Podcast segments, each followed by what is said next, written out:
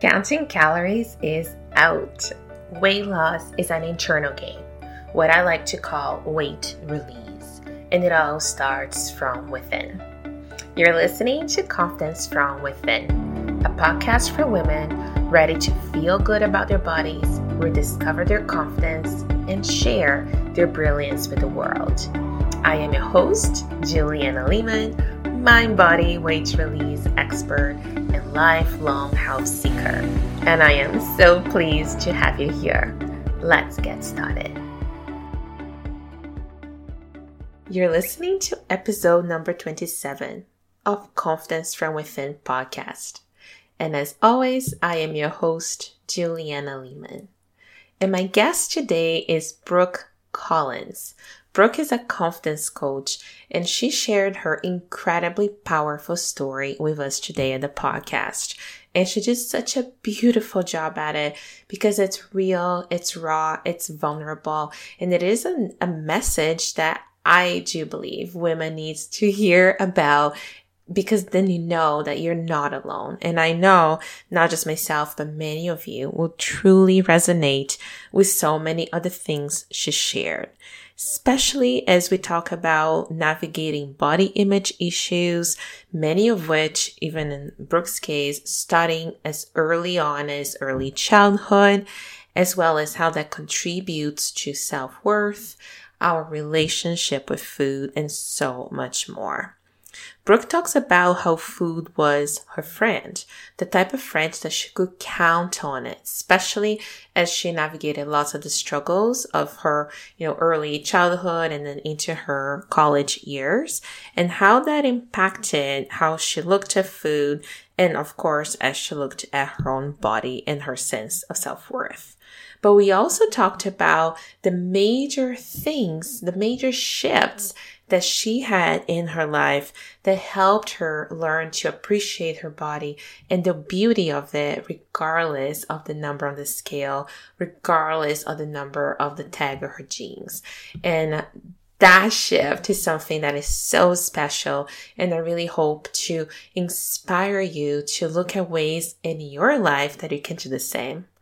Also in this episode, she shares a very cool tip of an exercise that I believe we all should be doing. So I'm just so, I'm not going to spoil, but I'm just so excited for you to jump right in uh, and hopefully try the exercise as well. And I would love to hear what you think of it. So make sure to tag us, tag me on Instagram, send a D M, whatever you, your methods of communication are.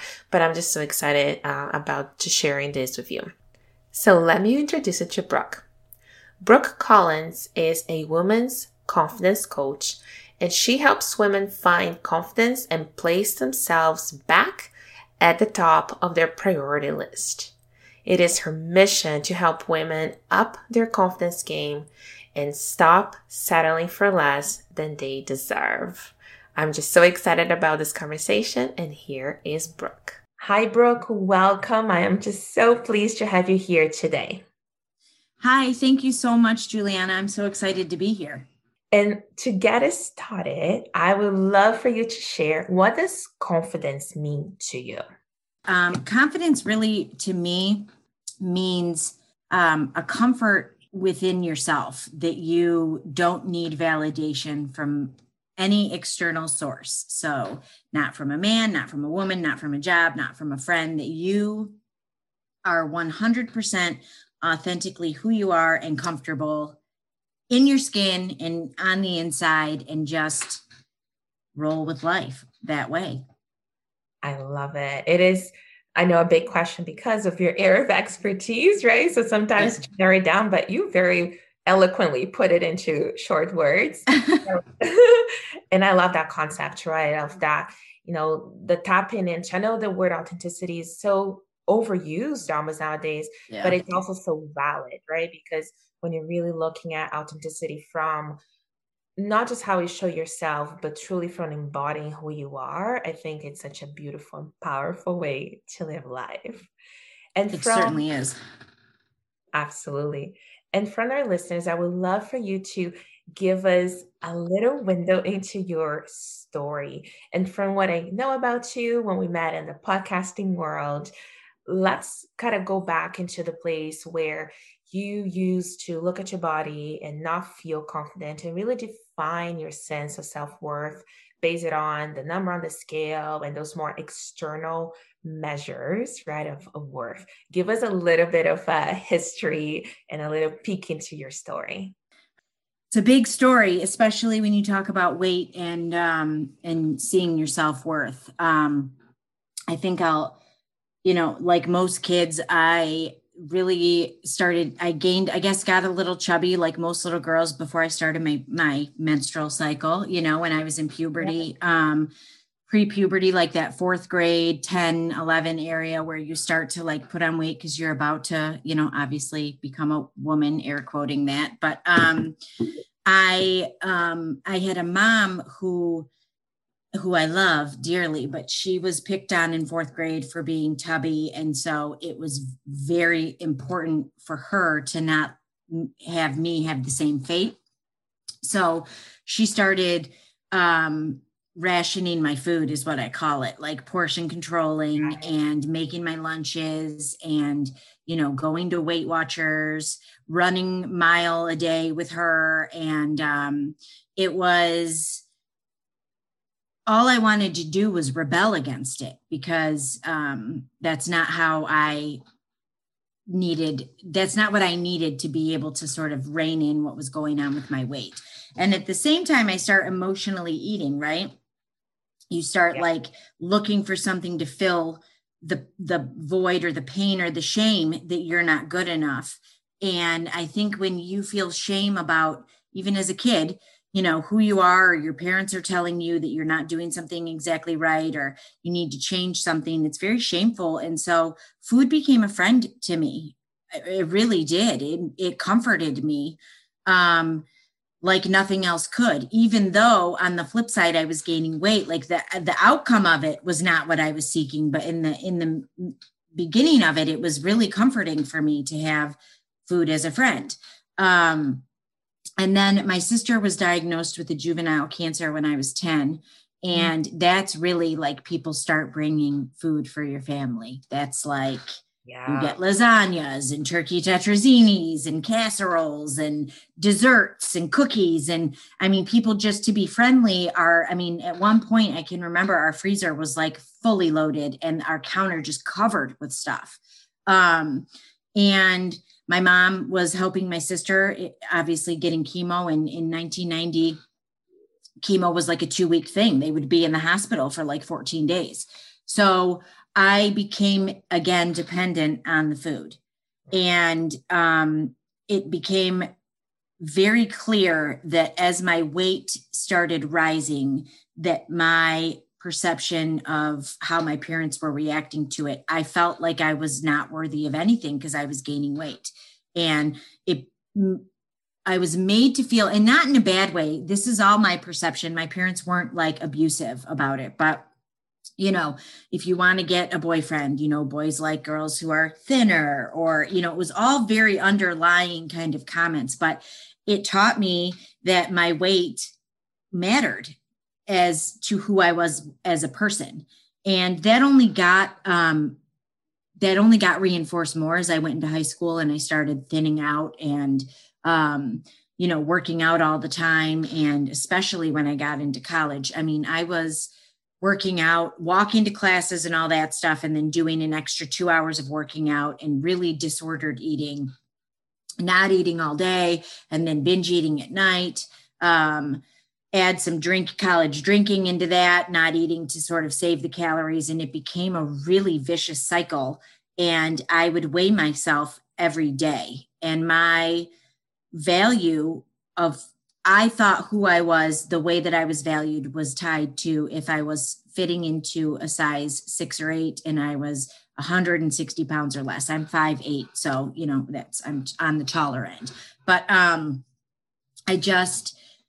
it has taken me my entire life to battle through the body image, body dis, you know, dysphoria and disordered eating, and really um, weighing myself every day because um, I still struggle with weighing myself every day. I'm not going to lie. I'm not perfect. I'm a confidence coach, but I, there's just something about it that is hard for me to, um, to kick the habit. I have some months where I'm good and I am, uh, great at seeing others and helping pump them up. But like other people, like my clients, I need people to help me bump me up. And I have, you know, a nutritional therapist and a coach that I use myself. So, um, it's, it's really hard as a woman in this world, in a culture that we live in that praises beauty and thinness.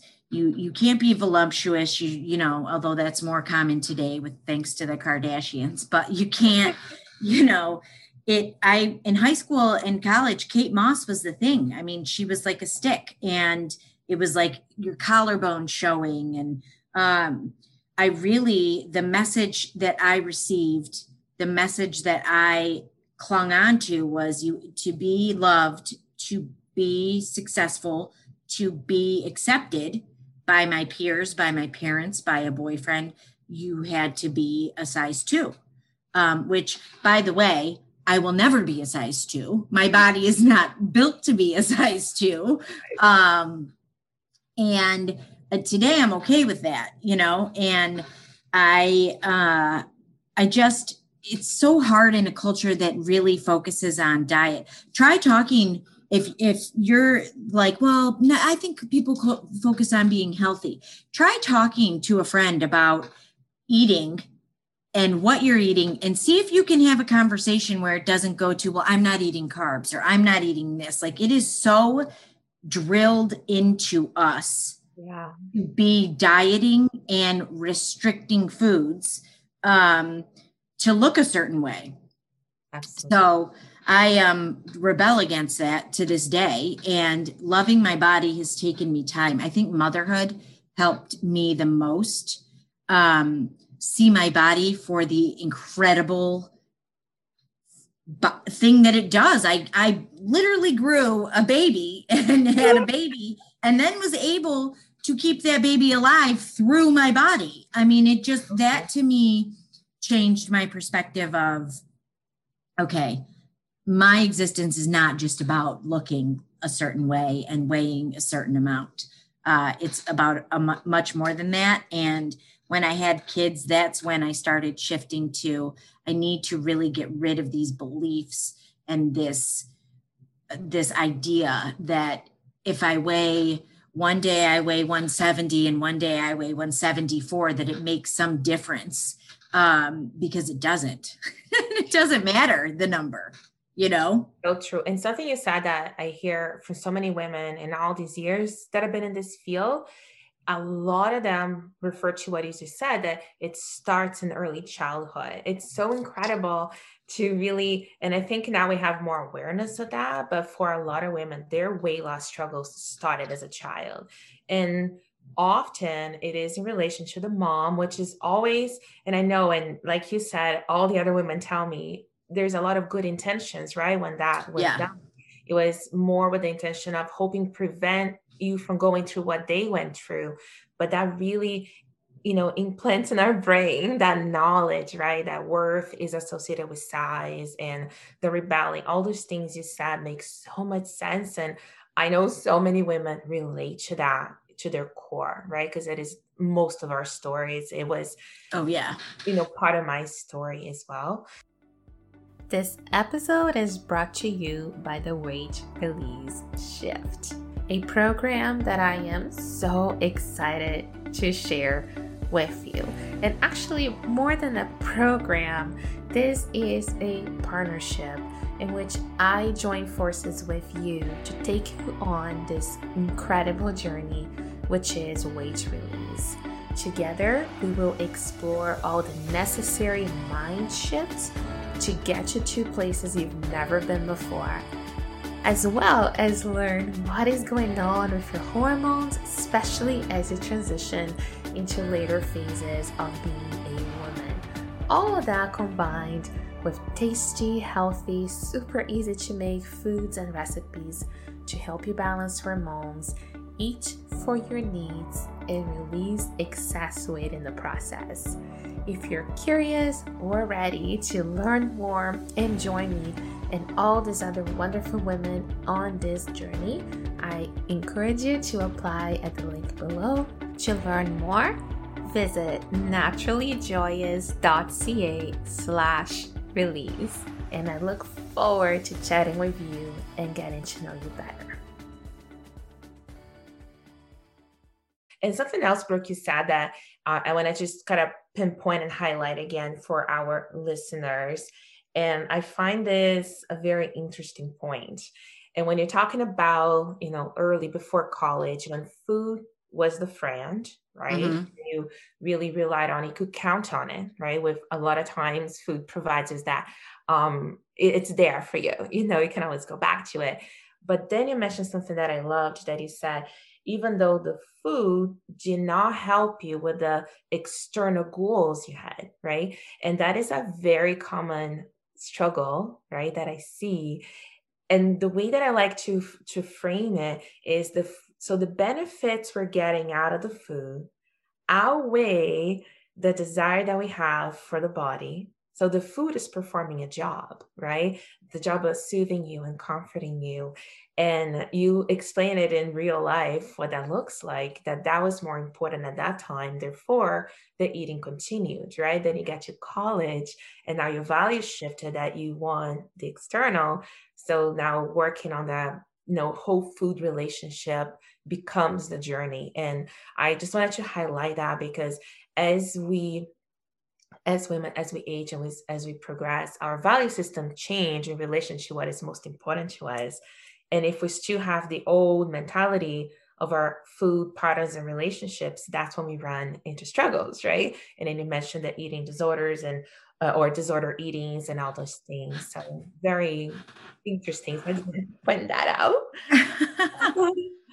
Now let's come back to when after you had the children and you had this incredible, you know, mind shift, right, of the beauty of the body and how much, how amazing the female body actually is from what it's capable of producing, even if the listeners say you're not intending to be a mom, but you still have that capacity, right, um, of generating life inside of most of us.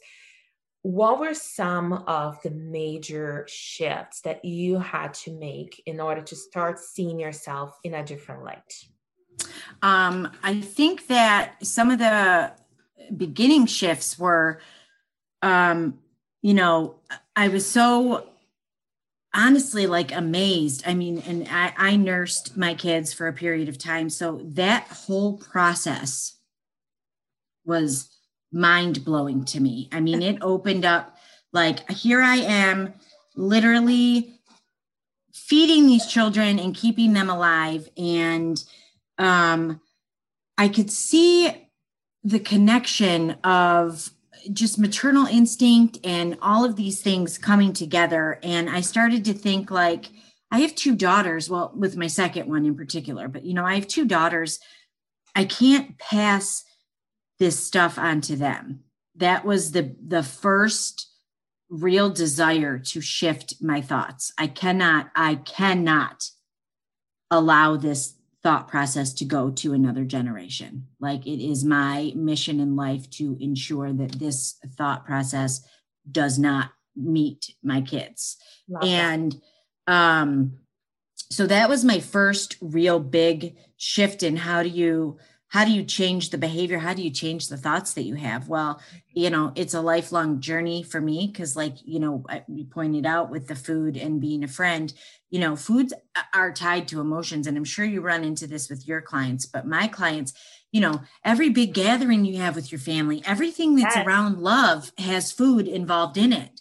So even if you don't struggle with your weight, it, it food is a very big part of our emotional upbringing. And it's really, you know, you want your grandma's cookies when you go to certain events, and they trigger really good memories for you and for most people.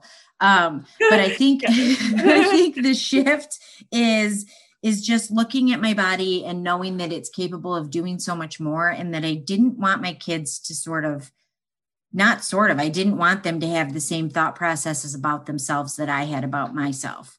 And I knew as a mom that my worth was tied way more uh, into who I was, what I was doing, as opposed to how much I weighed and what I was wearing or what jeans I was, a- I was able to fit into at the time. Um, I learned something early on through a friend of mine who had struggled with an eating disorder our whole life. I mean, since early high school. And, you know, she said, if you, she became a psychologist, right? I mean, isn't that how it goes when you struggle with something young, you end up in the mental health field. But um, she had said, you know, Brooke, I think it, no matter what size you are, the main thing you should teach your children is to be comfortable in their skin. And I said, well, yeah, but how do I, if they see me weighing myself? She said, well, don't, don't criticize yourself or critique yourself in front of a mirror. And it's very important that you walk around confidently in your underwear. And when you're naked, you don't, sh- you don't hide away and shame yourself and, you know, like make them think that it's hidden, you know, you, that obviously there's a certain age that that's not appropriate, but, you know, I was very strategic in my thought process of, I'm not going to hide myself. And I've, I, I mean, I have been a yo-yo dieter since I was nine years old. I mean, I have been two hundred forty pounds and I have been one hundred forty pounds and everywhere in between on that spectrum. And it just taught me, doing that alone with my first child, uh, taught me so much, because she loved me for me. She didn't care if that I had loved handles. She didn't care, you know, that the, that I had stretch marks over my belly button. Like, none of that mattered to her at all. And when she would describe me, you look at little kids, when they describe you at preschool, when their teachers ask them, like, tell me about your mom. Not one thing, not one thing was, was put into my physical. I mean, my mom is prettier, you know, but like nothing was put into my weight.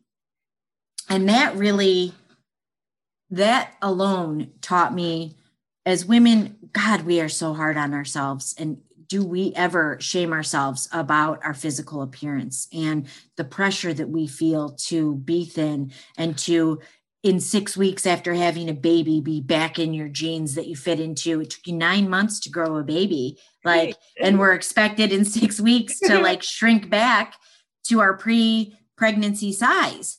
And I just think, to me, that when my daughter would talk about how smart I was or funny I was, or, you know, my mom loves people and my mom helps people. And I started to see myself through the eyes of a three-year-old. And that really was the monumental turning point for me, that like, okay, there is more to me than the scale, and I can't keep putting my value in that part of me.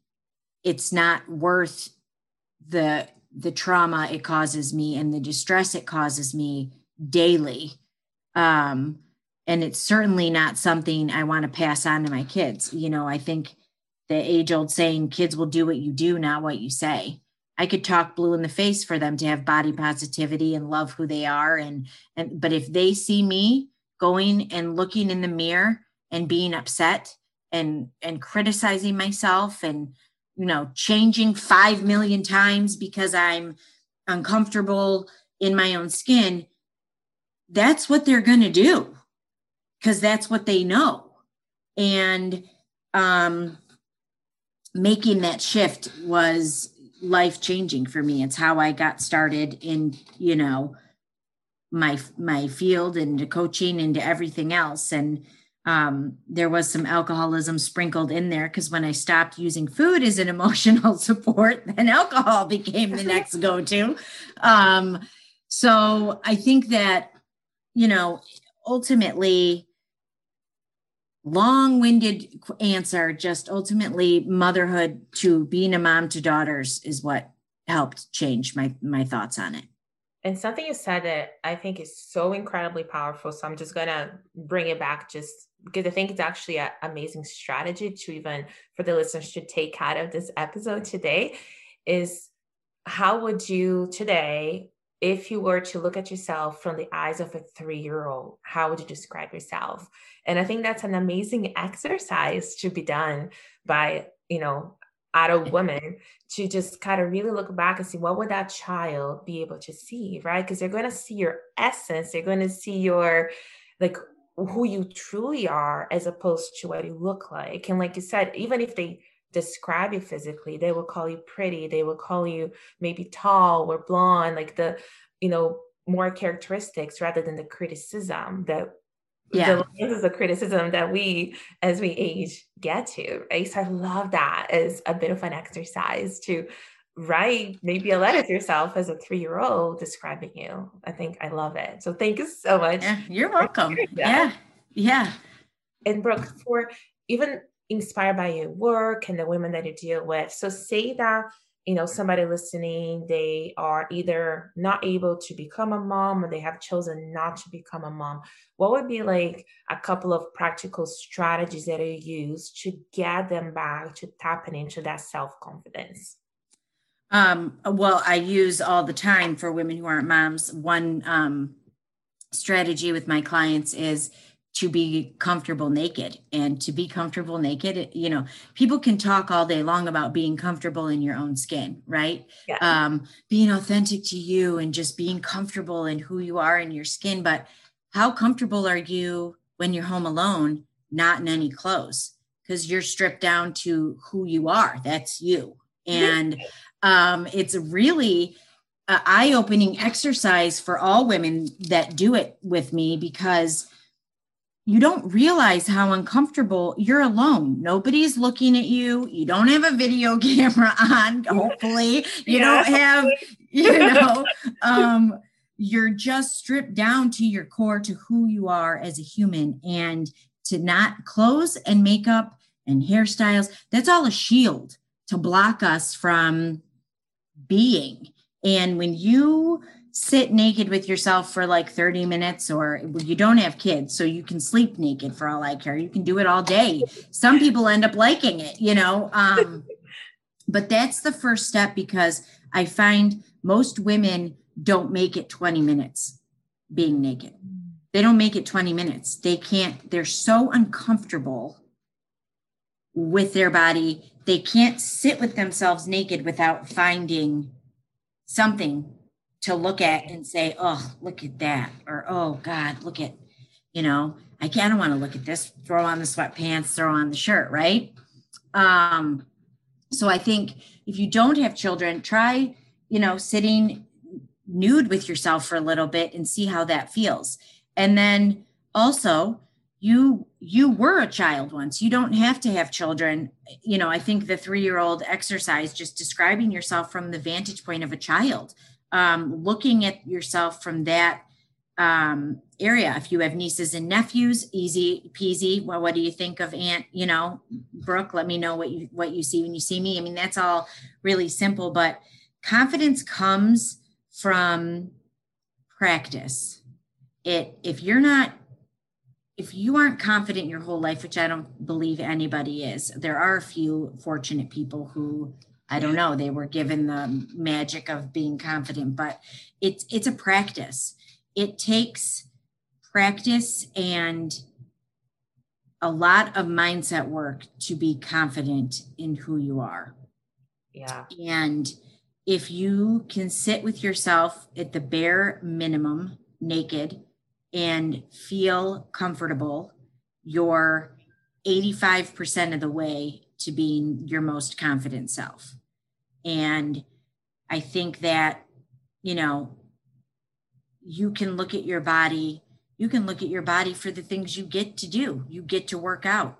There are women struggling with fibromyalgia or M S or cancer who would give anything to be able to go for a run or go on an elliptical, or, you know, we really look at movement in our society as a punishment. We're moving to burn calories from food we ate. We're not moving for the health and welfare of our body. You know, we were designed to move. And it's not just about your gene size when you're moving. It's about your mental health and the clarity and the anxiety reduction and the hormone production that comes from it. um, that people often don't look at. And it's really important to find a movement that works for you. People think that to move, you have to be a slave for an hour and a half on a elliptical or a Stairmaster. But, you know, how about just dancing in your kitchen for twenty minutes while you're cooking? Find something that rejuvenates you, that makes you feel alive. And that is where you start to appreciate your body. It's so for what it does. I did an episode with Amanda Gazzola. This is a couple episodes back, and she describes in her story a lot of body confidence issues as well. And she very specifically found, or found her, but she found a way to exercise, to use it as a way to physically connect to her body. And I thought it was such a unique way to approach movement, right? It was almost the same that we do mindset practice. That was her almost self-confidence mindset practice, to get in touch with her physicality to exercise. So it was kind of like an interesting, so people are interested, uh, it's a couple episodes back, but something you said, Brooke, that must be highlighted was that confidence is a practice. That's a quotable, there's going to be a Instagrammable quote from this episode. And one of the things I always say, and it's part of my affirmations, it's the mindset is like hygiene. You got to do it every day, right? And confidence being obviously part of mindset. When you said it's practice, like, yes, right? It's something that we grow into, we continue to explore day in and day out. And what I love about, you know, chatting with people like you that works in this, in the confidence space, there's all these strategies and interesting techniques, right? So I loved what you said about the three-year-old, or even if, say, you don't have children, but you have a dog, you know, you can also, how does that dog look at you? We right. Know. Exactly. Exactly. Acceptance, right? And those are such w- wonderful ways, because sometimes all we need is a little shift in perspective. So I really appreciate it. And Brooke, for people that want to know more about you, about your work, and continue to learn from you, what are the best ways for them to find you? Um, well, they can certainly go to my website. That's innovative coach brooke dot com. And they can find me on Instagram at Innovative Coach Brooke, Facebook, same, Innovative Coach Brooke, kind of all along the line. That's how right. I how I roll. So find me on, D M me on either of those, or send me an email from the website. That's wonderful. And I'll make sure to link everything to our show notes. So that's super easy for people to click and find you. Um, any closing thoughts? Anything else you want to share before we close? No, just thank you for having me. And I, you know, what you do is, is powerful, and your podcast helps women. Um, I'm, I'm very honored to be on here, and I'm grateful that you asked me to come and do an episode, because it just is such an important message and an important, important ride for women to hear, that they can be joyous. They can be happy. They can be free of a lot of the stuff that we, we suffer from, that we put on ourselves. Absolutely. Oh, it has been my pleasure to get to know more about you and your story. Thank you so much for everything you shared. And I really hope that our paths cross again in the future. Me too.